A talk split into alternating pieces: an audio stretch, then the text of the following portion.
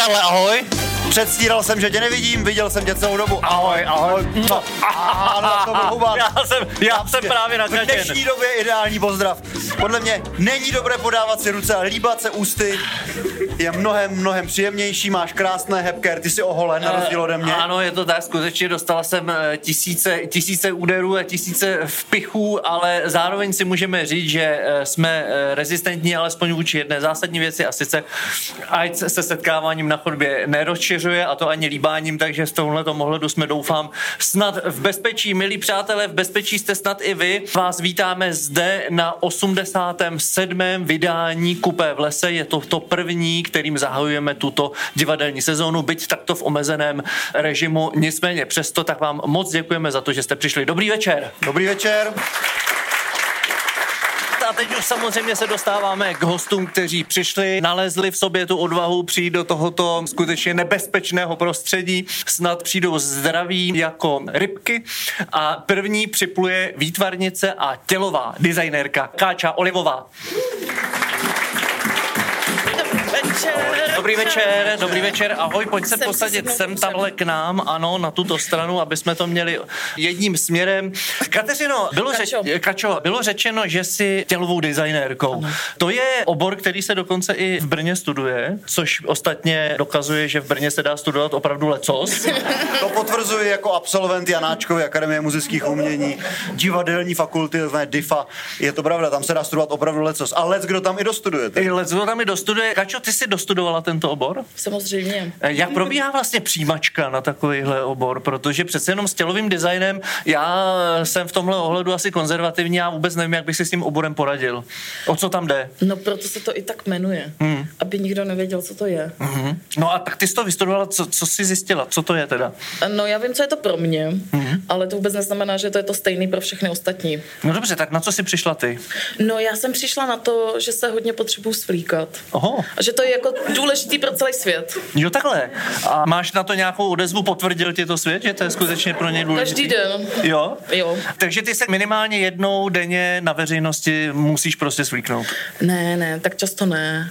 A jenom pardon, abych to měl úplně jasno, já mám rád ve věcech jasno. Mm-hmm. Jde o svlékání na veřejnosti, protože já se také aspoň jednou denně svlékám a to většinou před vstupem do sprchy třeba, mm-hmm. ale na veřejnosti méně, když to nemám v roli, ale mm-hmm. Tak jenom je to to... No tak je to lepší, když je to svlékaní na veřejnosti. A s tímhle tím pocitem už si tam šla, jo? Protože přece jenom, co si budeme povídat, tak je řada striptérek, který prostě nemusí vystudovat tělový design, eh, svoji touhu a potřebu ukojí a svět to kvituje s povděkem. A striptují bez diplomu no, víceméně. no. No tak já na to mám ten diplom, no.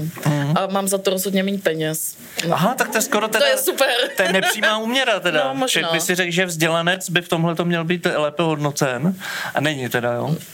Není, no. A zkoušela jsi v rámci třeba nějaké rešerše s tímto diplomem obcházet nějaké strip bary, že máš opravdu diplom na svlíkání a že máš nárok na tohleto zaměstnání? Uh, ne, mě asi tohle zaměstnání zase tak moc neláká. Já si to zkouším ráda občas, ale já mám mm-hmm. právě ráda, když ten striptease je takový trochu blbej. A v čem je teda jiný, než řekněme ten striptease, tak jak ho známe z amerických filmů? Jedině z amerických filmů, že?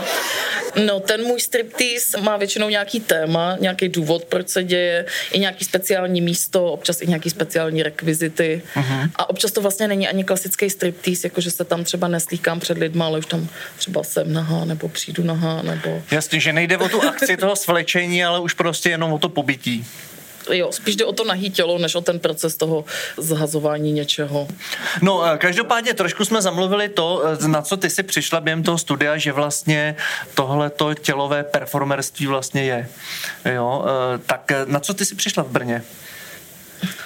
To, to teď zní, jak kdybych měla říct jednu věc a to jednu věc nemám, no. No ne, tak třeba dvě. Dvě, dobře. Tak jsem přišla na to, že to moje svlíkání je emancipační především pro okolí. Uh-huh. A je, to, to pojďme rozebrat. jak, to, jak, jak emancipuje ženy, eh, když se svlíkáš, tvé svlíkání? Nejen ženy, A, a muže teda. všechny. Mhm. Já si myslím, že většinou to funguje tak, že ty lidi se třeba za mě začnou stydět a já jim tím, co dělám, tak nastavuju nějaký jako větší nebo menší zrcadla a musí si sami se sebou jako něco prožít. Jakože si musí prožít ten stud za tebe. No, někdo si prožívá stud, někdo si prožívá jako jiné věci. Hmm. Já vlastně si tolik nekladu ambice vědět, co ty divačky a diváci zažijou. U tebe se teda nějakým způsobem posunula i ta tvoje existence, nahá existence v terénu, ve společnosti? No. Jakým způsobem? ne, já, se, já třeba, když jsem přišla na FAVu, tak jsem se ještě neslíkala. Mm-hmm. Nebo teda jenom výjimečně, když jsem dělala modelku na kresbu. Mm-hmm. Dobře, to čili takový... vlastně až v průběhu toho studia si zjistila, že je ti v nahotě dobře. No, a pak jsem se právě vůbec nedokázala oblíct. Další mm-hmm. dva roky jsem prostě nemohla performovat oblečená, to vůbec nešlo. To vůbec nešlo. Co se stane v člověku, že se to takhle přepne?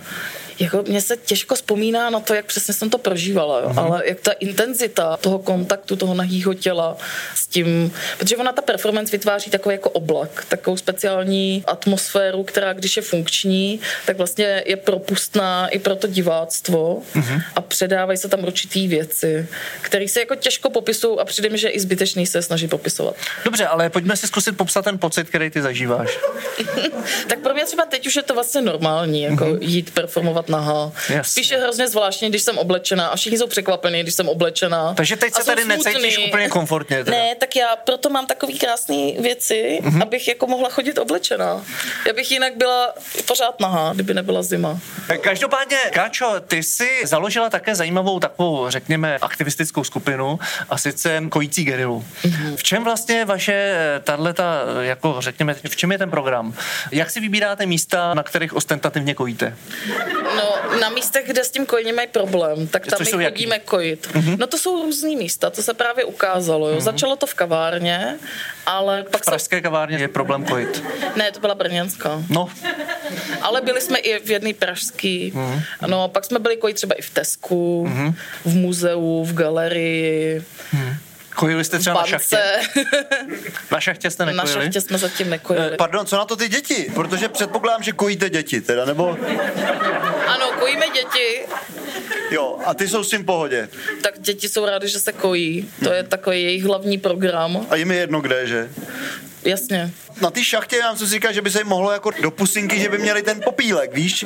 Mm. No, když Ale... by byli dobře přisátý, tak ne. No, tak... Tady jenom tě musím, Karle, upozornit, že na šachtě není popílek, protože popílek vzniká až hořením toho vytěženého uhlí. Ale samozřejmě ty spíš si myslel ten uhelný prach. Ano, ano. Je to ale museli jsme si to ujasnit, protože sám, jak si říkal, máš rád ve věcech jasno, tak i já tady podle toho hesla jsem začal fungovat a skutečně se to vyplácí. Káčo, takhle, já tomu rozumím, že v tom je určitá ne provokace, ale vlastně spíš takové jako možná údiv matek, že jsou místa, kde nesnesou kojení. Přišli jste teda už na nějaké důvody, proč to tak je? Co vlastně lidem vadí, že na těch místech, kam vy se vydáváte, vlastně jsou nějaké problémy s veřejnou kojbou? to je hrozně krásný slovo, kojba. No, já si myslím, že těch problémů je víc, ale jeden z nich je to, že prsa jsou hodně sexualizovaný. Mm-hmm. Pak jsme ztratili právě takovou jako historickou zkušenost s tím kojením, takže většina z nás, já nevím jak vy kluci, ale já třeba já jsem byla nekojím, kojená. Já taky už nekojím leta, já ale... už teda taky ani nekojím, nejsem kojen jo, teda. Mm. Ale třeba jsem byla kojená jenom tři měsíce, jako většina dětí, co se narodili v těch osmdesátkách. E, není to tak, že třeba je to i právo někoho se na kojbu nedívat? No, teď se může otočit, že jo? Jo, takhle. Hm. Možná. Nebylo by jednodušší třeba zavřít oči? Taky by to šlo, taky je to docela dobrý. Ale já bych nechtěl před kojbou zavírat oči. Skutečně to je problém, který tady je. A mě by zajímalo, jestli ta vaše iniciativa vlastně nějakým způsobem změnila pohled na veřejnou kojbu. Mně se nelíbí to, že jsi tomu řekl problém. Já si hmm. nemyslím, že to je problém. Hmm. Tak je to fenomén. Um. Je, je to fakt. A je to, je to prostě péče. Je to péče, je to no. péče. Mhm. A péče je docela dobrá věc, ne? Ale tak já bych řekl, že je to krmení. No a nejenom, ale právě. Jako u těch úplně malinkatých miminek, nejmenších miminek, mm tak je to hlavně krmení, ale kojení má právě strašně moc různých, teď mi vypadlo to slovo. Aspektů. Je třeba, no. mm Jako to, na co je. Aha, a na co je teda kojení? Ještě no, kromě výkrmny? Jo, tak kromě výkrmny, mm tak je to i ten kontakt, utišuje bolest, bolest, uspává. Děti se tím třeba uklidňují, když jsou v prostředí, který neznají, mm-hmm. nebo jsou nějak ve stresu z různých důvodů. Čili je to terapie trošku? Taky trošku terapie. Mm-hmm. A pak to má hromadu jako praktických důsledků, jako vliv na vývoj dutiny ústní, rozvoj mozku a všechny ty imunitní věci, jako z hlediska obsahu mléka. Ale Jasně, prostě a- není to jenom to jídlo vždycky. Jak velká je taková kojící gerila, která se pohybuje po městě? Obrovská, já si myslím, já si představuji, jako vlastně taky... Ještě větší než mě. No, to jde, to lze. Já doufám.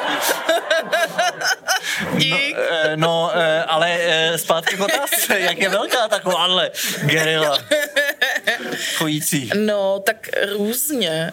Na Facebooku ta skupina má několik set členek, mm-hmm. ale to neznamená, že to je to aktivní jádro. Už se k vám přidal nějaký muž? Jo, A jde mu to? no to kojení zatím moc ne, ale podpora kojení mu jde dobře. Nebo jim jde dobře, není tam jenom jeden. Ale muži můžou kojit, víte to, jo? No, Jo. já právě to nevím a proto jsem se na to ptal a zajímá mě to vlastně tak nějak. Jak? No jste vybavení úplně stejnýma Žláz, věcma. žlázy máme, No máte, no. Bradavky ale nic z nich neteče teda. No tak jako to nám taky neteče jenom tak samo od sebe, že? Jak to teda rozběhat? Ra- Rozsum- pravidelným, ano, pravidelným rozcumláváním ideálně, no. Plus ještě třeba hormonálně se to dá podpořit, ale třeba kaloně hnědý, tak ten netopír, který... Kadoně hnědý. Kaloň, Kaloň. kaloň. Škoda, že neexistuje zvíře kadoně tak žere potravu bohatou na fytoestrogeny, takže i ti samci neustále produkují jako malé množství mléka. No jo, no, tak ona samozřejmě říše přírody je neuvěřitelným způsobem kouzelná. Například žáby, když je nemají dostatek opačného pohlaví, tak se půlka z nich změní na opačné pohlaví. To se u lidí zatím neděje, ale já věřím, že když budeme jíst tyhle ty fytostragony, takže se to třeba podaří. Netrefil jsem úplně dobře ten název té dobrůdky. No, ne, ale to nevadí. Nevadí. Já jsem spíš jako si nebyla s, tím, s tou změnou pohlaví, já myslím, že to taky umíme. Jo, Jako ne tak jednoduše, jak ty žáby. No, zaprvé ne tak jednoduše a samozřejmě nám k tomu musí pomoct plastická chirurgie, ale možná trochu tam pořád se neděje to, že tedy muž přeoperovaný na ženu by začal rodit. To se právě u těch žabek děje. No ale když je to naopak, tak to jde.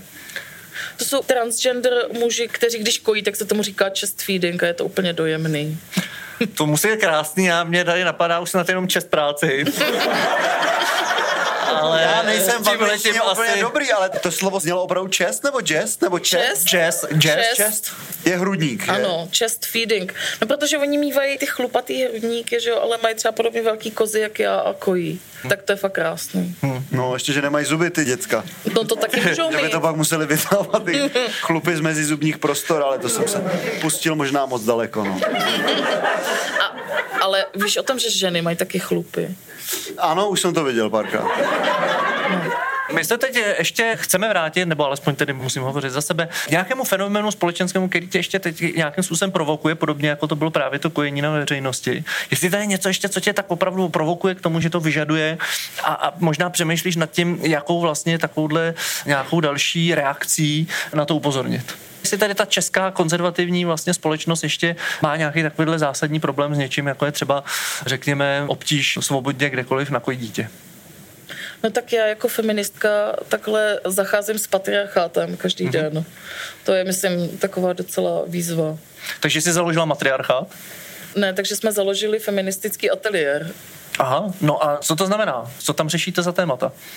No právě témata jakýkoliv, nejenom čistě feministický, ale z feministické perspektivy. Mm-hmm. A ten ateliér se snaží být nehierarchický, dávat důraz na péči a nějaký takový jako pomalý, měkký hodnoty, jako to, jak se tam vlastně kdo cítí, jaký jsou tam vztahy, nebýt vlastně tak zaměřený na tu produktivitu, jak někdy současné umění je, ale jít spíš po kvalitě a nějakým aktivismu. Říká Káča Olivová, náš dnešní první host. Díky moc. Děkujeme. Zůstaň prosím zde. Sedím, beru si kafe. Tak, eh, naším druhým hostem, jak eh, samozřejmě eh, správně tušíte, protože jste zde šli pravděpodobně také kvůli tomu, že přijde vztahový psycholog a terapeut Honza Vojtko.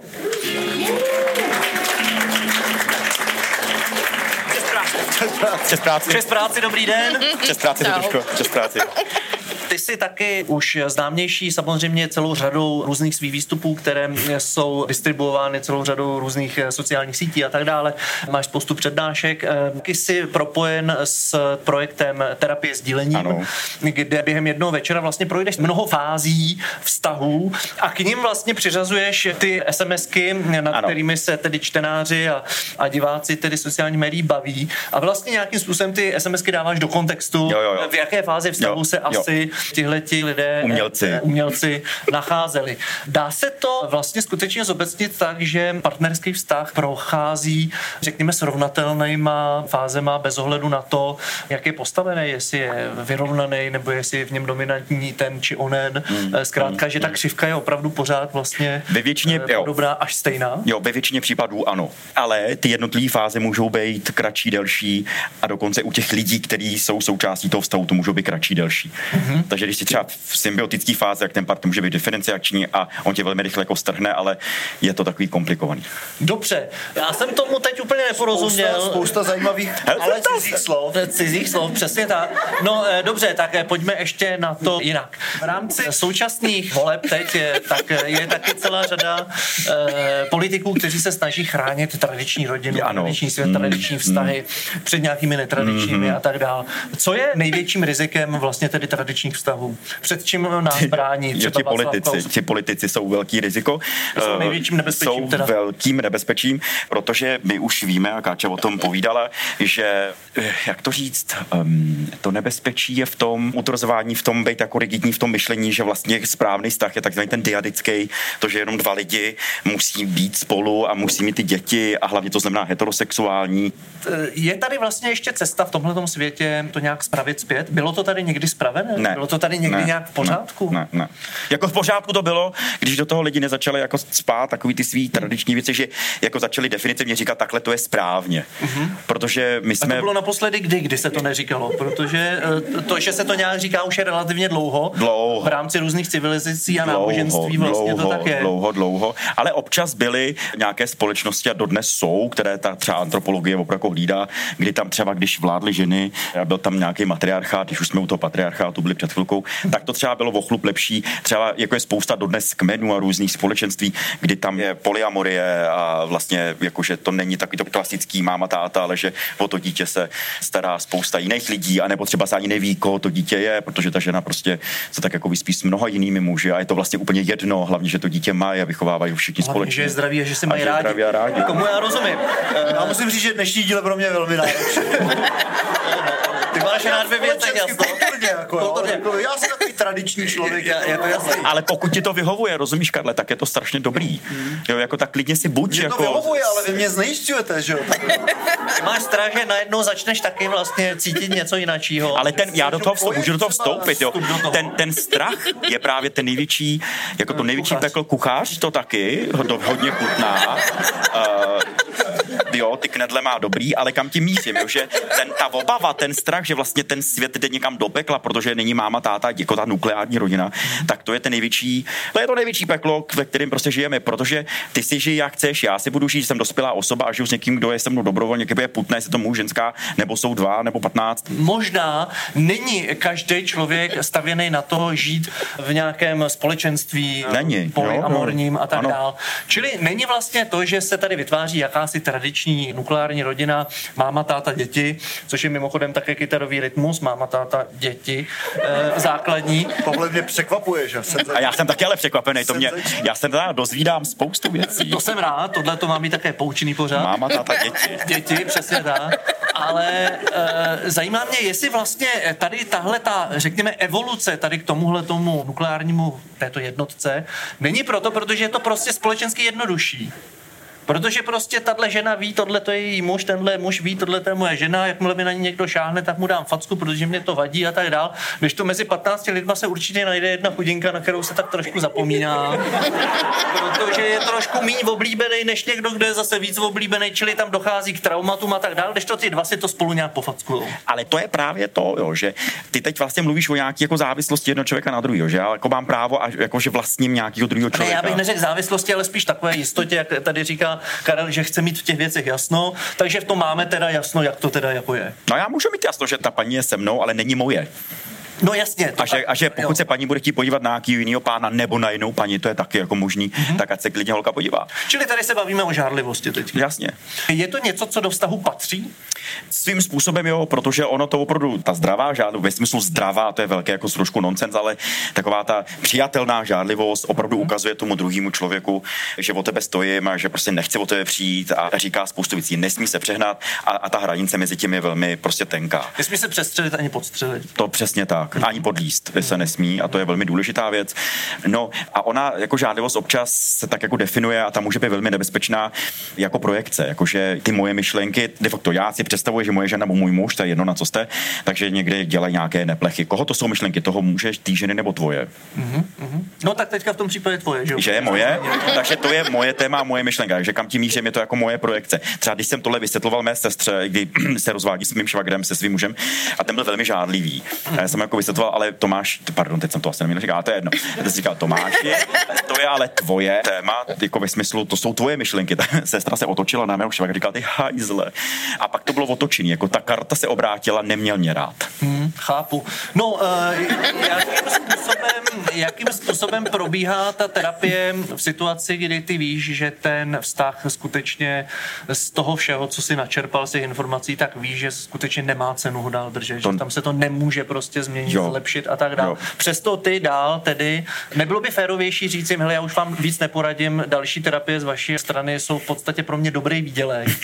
ale vlastně... Je to dobrý, dejte ty prachy. Ale vlastně se to nezlepší. Jo. Jo. Není lepší mít přece jenom nějakou červenou kartu, kterou teď jo, ukážete? Jo, jo. Já, tohle, tohle není vůbec na mě já vlastně tohle nesmím posuzovat, protože jakmile ty lidi v oba chtějí ten vztah nějakým způsobem jako srovnávat nebo nějak jako napravovat, tak prostě každý vztah je naprosto jako individuální, unikátní věc. Ty lidi se domlouvají na nějaký formě, jak spolu budou fungovat. A pokud spolu budou fungovat bez toho, že by si ubližovali, tak jako já nemůžu hodnotit, že já si myslím, že jejich vztah je jako špatně. Jakmile oni oba chtějí, já nemám žádný právo říkat, ale to je jako, on je opravdu trošku divný.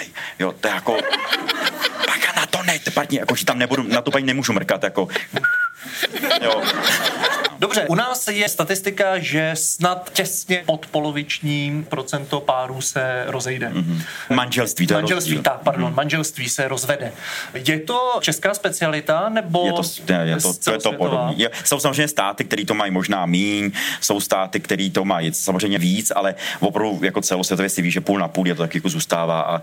Ještě doplňující, pardon, Karle, otázka. Je to daný civilizací? To znamená, že nás vlastně nic netrápí, to znamená, že když ten vztah nevyhovuje, tak skutečně podpoloviční procento jde od toho a v těch státech, kde vlastně jde o víc o přežití, lidi jsou ve válce, vědí, že potřebují být spojenci, tak tam to drží z tohohle důvodu. Tyjo. Tam je spousta proměných. Na tohle není úplně jednoduchá odpověď, protože to, že třeba dřív 30, 40, 50 let tomu nazad, tak těch, naši babičky, těch, naši babičky ty, ty, jakože tam nebyly ty rozvody, protože se rozvíjet bylo daleko těžší. Za prvý musela před nějakou komisi, která ti to schválila, Nightbit, Nightbit a tak dále. Měl jsi nějaký stigma společenský, brát si někoho z lásky je historicky hrozně jako mladý, to ani není ani jedno století, kdy si vybíráme někoho, jako že tě miluju, tak s tebou chci být. Dřív nám to máma s tátou, nebo celá ta rodina, ani ne tak máma s tátou, ale celá rodina nám řekla, vem ještě tohohle ogara, protože ten má prostě tenhle grunt a tyhle krávy a spojíme grunty, abys přežila. Hmm. A já jsem sklapl, sklapla podpatky a šel jsem za ogarem a nazdar. Já ne, ale ta paní. Čili vlastně eh, mít tu potřebu nebo dokonce mít požadavek od vztahu, aby v něm byl člověk šťastný, tak je věc je velmi nové. luxusu. Je velmi nové, ano. phenomenal Takže Luxusu nevím, ale je to velmi... To ne. My jsme si to opravdu vydobili a spousta lidí nám historicky vydobila opravdu právo vzít si někoho z lásky a trošku mě mrzí, že na to zapomínáme. Že to, že si teď můžeme užívat to, že si někoho vemem z lásky, tak tady je spousta lidí z ženských hnutí a, a nevím, třeba gejský, jako LGBTQ komunita a tak dále, tak ty si opravdu jako vydobili. My jsme jako společnost někam došli, zaplať pámbů a, a nelíbí se mi, že se teď jako mluví o tom, že nějak jako degenerujeme tak dále. My jsme se prostě rozvinuli do úplně úžasného období, kdy si fakt můžeme vzít z lásky, dokonce se můžeme rozvádět, můžeme mít dál ty vztahy s těma lidmi, můžeme milovat víc lidí a tak dále. Tohle je luxus ve smyslu, ne, že bychom byli rozmazlení, ale zaplať pámbu, konečně jsme tam. Zajímá mě ovšem jedna věc. Je to skutečně tak, že tady to rozbourání těch stereotypů je dobré pro celou společnost, nebo to je v podstatě zase věc, řekněme, individuální, ať si kdo chce, to bere, jak chce ve vlastním vztahu. Protože taky pro celou řadu žen mít muže, který zastává domácí práce, je prostě strašně strašně asexuální a takového muže nechtějí. Tak ať ho neberou, že jo? Přesně tak. Mm, ale zase na druhou stranu to může být i jinak. A teď se tady bavíme teda o tom, jestli vlastně bojovat proti těm stereotypům celospolečensky, nebo to je vhodnější vlastně na bázi individuální na bázi individuální je to rozhodně lepší, protože o to jde, jde o to respektování. To, že já začnu mluvit o nějaký stereotypizaci, o nějakých genderových problémech a nějakých jako hovadinách, mě to fascinuje, že v 21. století my tady musíme jako bránit LGBTQ komunitu a říkat něco o genderu a vysvětlovat, jak to je a že to je sociální konstrukt. Fakt mě to přijde trošku jako vtipný, ale dobře, je to moje práce. Tak ono to možná zjednodušuje celý řadě lidem, to jako zjednodušuje život. Jo, jo, to, já, to, proto, abych jo, je bránil, ne, ne, ale, prostě ale to je, to je, to, chce řešit. to je velká pravda, ale ať potom nechodí po světě a neříkají, ukazují prstem, ty máš žít takhle, jak já si přeju, protože tomu jinak je rozumím. Uh-huh. Mě baví to rozbíjení stereotypů a, a vlastně proto i tu práci dělám takovou, jak, a dělám i ty přednášky, protože já vlastně bych rád, abychom se začali konečně jako respektovat, abychom přestali tolerovat jeden druhýho a začali se fakt jako respektovat, že dobře, prostě tady ty dva lidi, tři lidi to můžou mít jinak, než mám já a je to taky v pořádku, že to není čí společnost, že nepropadneme se do pekla. Ty jsi zmínil rozdíl mezi respektem a tolerancí. Ano. Eh, slovo toleruju ti něco ve vztahu je velmi eh, častá součást. Hmm. Proč je tolerance méně než respektování. Je to slovíčkaření, ale já rád slovíčkařím. Jasně? Jsme tady v tom show, já myslím, že nemáme show, lepší máme možnost. Jasně. Jasno, a tento jo. koníček řekl bych, že máme společný. Tak, ano. takže pojďme na tomto eh, koníčku ano. opravdu jo, ano, ano, ano. až k tomu taxisu, kde je tedy ten rozdíl? Ano, rozdíl je v tom, že tolerance v tom původním slova významu je takzvaný jako povýšenecký postoj. Mně se nelíbí, co děláš, Pavle, ale já ti to laskavě, protože já jsem o chlup lepší než ty, tak ti to laskavě toleruju. Tak když už se budeme brát třeba většiny vůči menšině, mm-hmm. jo, když někdo z LGBTQ komunity a tak dále slyší, že většinová společnost mě toleruje, tak co mi tím vlastně říká? Jaká je cesta teda od tolerance k respektu? To je respekt právě není povýšenecký postoj a je to zase, respekt neznamená automatický souhlas. Jakože prostě někdo něco dělá, já s tím jakože automaticky souhlasím. Já mám, a proč to úplně tak trochu jako neumíme, je to o tom, že já potřebuji s nějakou jako odvahou za tím člověkem a vlastně mu říct, udělat nějakou zpět, hele, to, co děláš, ve mně něco vyvolává. Protože moje jako emoce za to nemůže ten druhý člověk. Pojďme příklad. Já příklad. jsem člověk příkladu, já jsem teď trochu ztracen. Ztracen, ano. Třeba jako pán, který hodně křičí, třeba když je jako ve stresu, tak občas prostě lidi jako musí si zanadávat, zvedne, hlas. zvedne jako hlas a, a je prostě hrozně jako i zprosté, jako vulgární. A třeba ta jeho paní je prostě z rodiny, kdy se, když se jako nekřičilo, nikdy se nic jako neřešilo. A hladilo, a, se. A hladilo se. No a nebo, nebo ani nehladilo. Mě tak strašně tě mám rád. Miluju tě! Dobře, čili tohle to přesně tak, tohle to byla rodina. Jo, takže rodina. A kam tím mířím, jo. A ten pán prostě křičí, protože si potřebuje jako ulevit. A ona mu jako furt to jako říká, takže respekt znamená, že já tam za ním jdu a vlastně mu říkám, hele, ty když křičíš, tak ten křik je pro mě takzvaný spouštěč. Takhle si lidi normálně neříkají doma, já to jako vím, ale jako jenom popisu. Jo. Spouštěč ve smyslu, že za moje emoce nemůže ten člověk, to, co se děje okolo, za to může moje myšlení, ten můj mozek, to, jak já na tu danou věc nahlížím, tak vyvolává mi emoce. No pozor, pardon, ale když mi někdo nabourá auto. Tak vyvolá emoce. Tak vyvolá ale je spousta lidí, který prostě to má auto jako spotřební zboží, vyleze ven a řekne, hm, zavoláme do servisu, co já se z toho nepodělám hmm. a tak dále. Jo, a někdo se může zbláznit, jenom že mě někdo co jako odřel, nebo mě možná mohl odřít a tak dále. Kam tím mířím, že ten pohled na tu danou věc může být opravdu velmi individuální a vždycky je. A ta paní jde za tím pánem a říká, pořád křičíš. A to není o tom, jako, že ti to chci vyčítat, ale mě to něco spouští, nějaký moje emoce. A je možný. Mě to vadí. Mě to vadí. A jsou to moje emoce, já vím, že to jsou moje emoce, ale jsme spolu a chceme být spolu. A já bych tě jenom třeba chtěla poprosit, požádat. Za první chci, abys to věděl. Mm-hmm. Nebudu dělat, že mi to nevadí. No, dobře. jako, co ti je? No, no, no. Dobře, ale k čemu se chceme dostat? Kdo má teďka respektovat Respekt, koho? no a právě to. Ta žena ne, má ta... respektovat to, že ten manžel křičí? Nech nebo... mě domluvit, no. Pero. to jsou nervy. A, pardon. A, dobře. Není já zvá... hysterie pro terapeuta nevýhoda? Ne, ne, ne. A... A... A rozumíš, jako pro mě je důležitá autenticita. Jo, ne, tak to rozhodně. Chápeš, jakože já potřebuji, aby mý klienti věděli, že jdou za nějakým bláznem, který, jako, který jim rozhodně pomáhá. Ale tohle není terapie, že? Takže není, ale je, já už se bojím jako vlastně připomenout tu otázku. Ne, já bych na ně odpověděl, ale jo. já jenom připomenu, jako říká se mu empatická konfrontace, já nevím, kdo mi do toho pořád skáče. Jo, ne, jsem to já. A, takže... Já to nejsem. Jo, já se, dobře. Já se všemi deseti Já na to neodpovím. Prosím vás, takže ta paní, pak když za tím pánem, jo, tak vlastně mu, ona jde s tím respektem, já se na tebe bojím podívat, s tím jako respektem, jako mu tohle jde říct a, a s nějakou jako odvahou. A může očekávat, že ten pán jí řekne, to jsem nevěděl, bože, to jsem rád, že mi to říkáš, já se s tím pokusím něco udělat. A nebo chlapi prostě řvou, milá zlatá. Smíř se s tím. Takovýho si mě vzala. Jo. A pak ta paní... Mm, asi tady pár takových...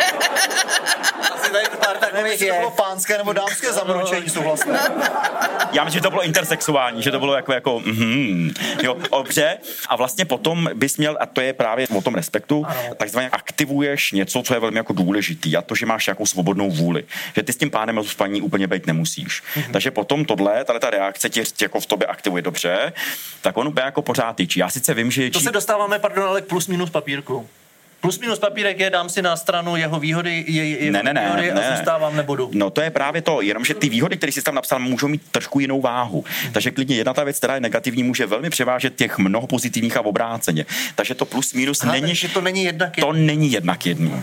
A, ano, a ona třeba zjistí, že sice řve a jí to pořád něco dělá, ale je to chytrá holka, tak si řekne dobře, tak je to moje emoce, já tím dokážu pracovat, protože prostě dělá spoustu jiných věcí. Dělá mi krásnou masáž, sex je úplně božský, je to krásný chlap a já ho miluju a spousta dalších věcí. A hold, tyhle ty věci jsou prostě něco, co, co ale pak mu nemůžu chodit a celý život vyčítat, že pořád ječí, protože já jsem to trošku dovolila. Promiň, jo, já kam tě mířím. Jo. Jasně, že občas člověk něco jako Počkej, Karle, tady máme něco teďka spolu. Ne, ne.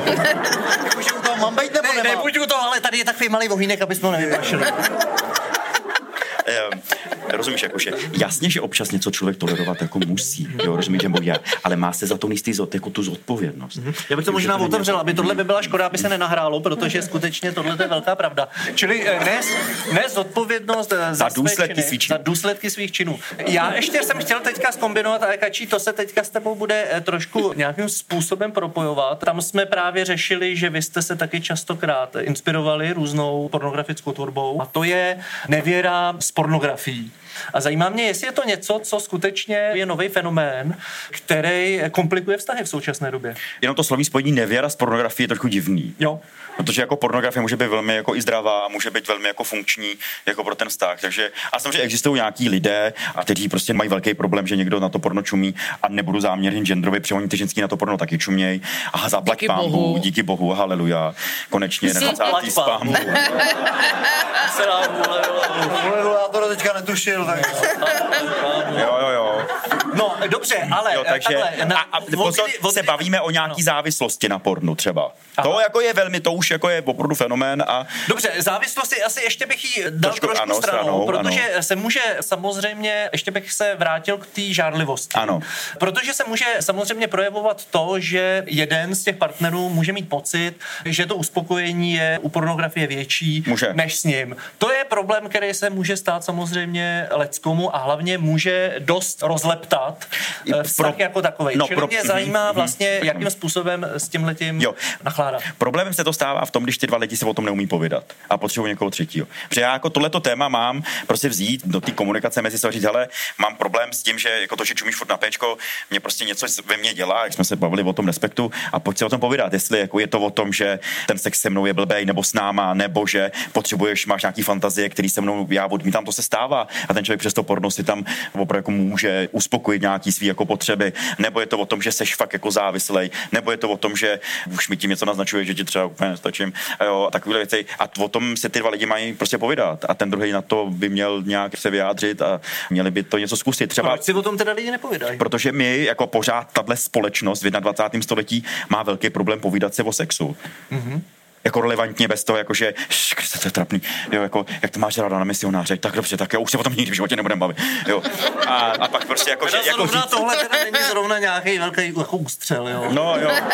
No, ale jako rozumíš mi, jako ve, ve, smyslu, že při sexu třeba říct, jako já bych potřeboval, aby si sáhnul jako tady a teď pod ten klitoris, na ten klitoris, na ty bradavky, jako teď mi sáhni na zátylek, tady měli být jako pod ucho a tak dále, že my si o tom neumíme jako povídat. Mm-hmm. Jo, každý vztah je založený na dvou základních principech na takzvané pohodě a vášni. Pohoda znamená, že jako já hledám někoho, kdo mi jako jak jistotu a nějakou jako zodpovědnost, že je zodpovědný týpek. Tady ta část totálně neguje vášeň.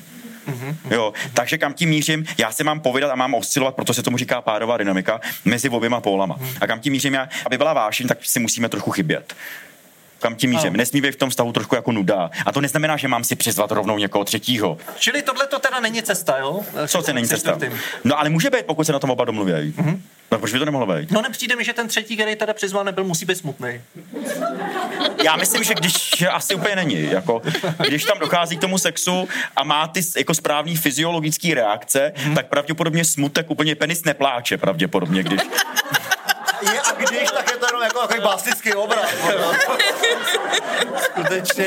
Eh, no dobře, tady, tady, jo, úplně jako, tady jsem si jako trošku představuju si, ano, jako pán s erekcím, jo, to je jako, no tak to je jak ten A nebo může plakat štěstím, to mě taky napadlo, že jako již konečně. Dobře. Pavle, už to ukončí. Musíme to ukončit, no s tebou by se dalo opravdu bavit leta, ale my musíme v životě zažít ještě taky něco jiného. Honzo, my ti děkujeme za návštěvu. Já bych to shrnul asi tak, že naším druhým hostem byl Honza Vojtko. Děkuju. Samozřejmě předchozím hostem byla, nebo hostkou, nevím, eh, s tímto slovem si stále ještě nevím rady, byla Káča Olivová. Taky děkujeme, taky děkujeme. A děkujeme také našemu celému realizačnímu týmu, ale především samozřejmě vám, protože jste přišli, našli jste odvahu, vidíte, je vás trochu méně, ale eh, podle hesla, kdo se bojí, nesmí do lesa, tak ti, kteří se báli, tak zkrátka sem nedorazili eh, k jejich vlastní škodě. Loučí se s vámi solista Příbramského divadla Karel Graugard. A moderátor a dramaturg Pavel Pláteník. Děkujeme na shledanou.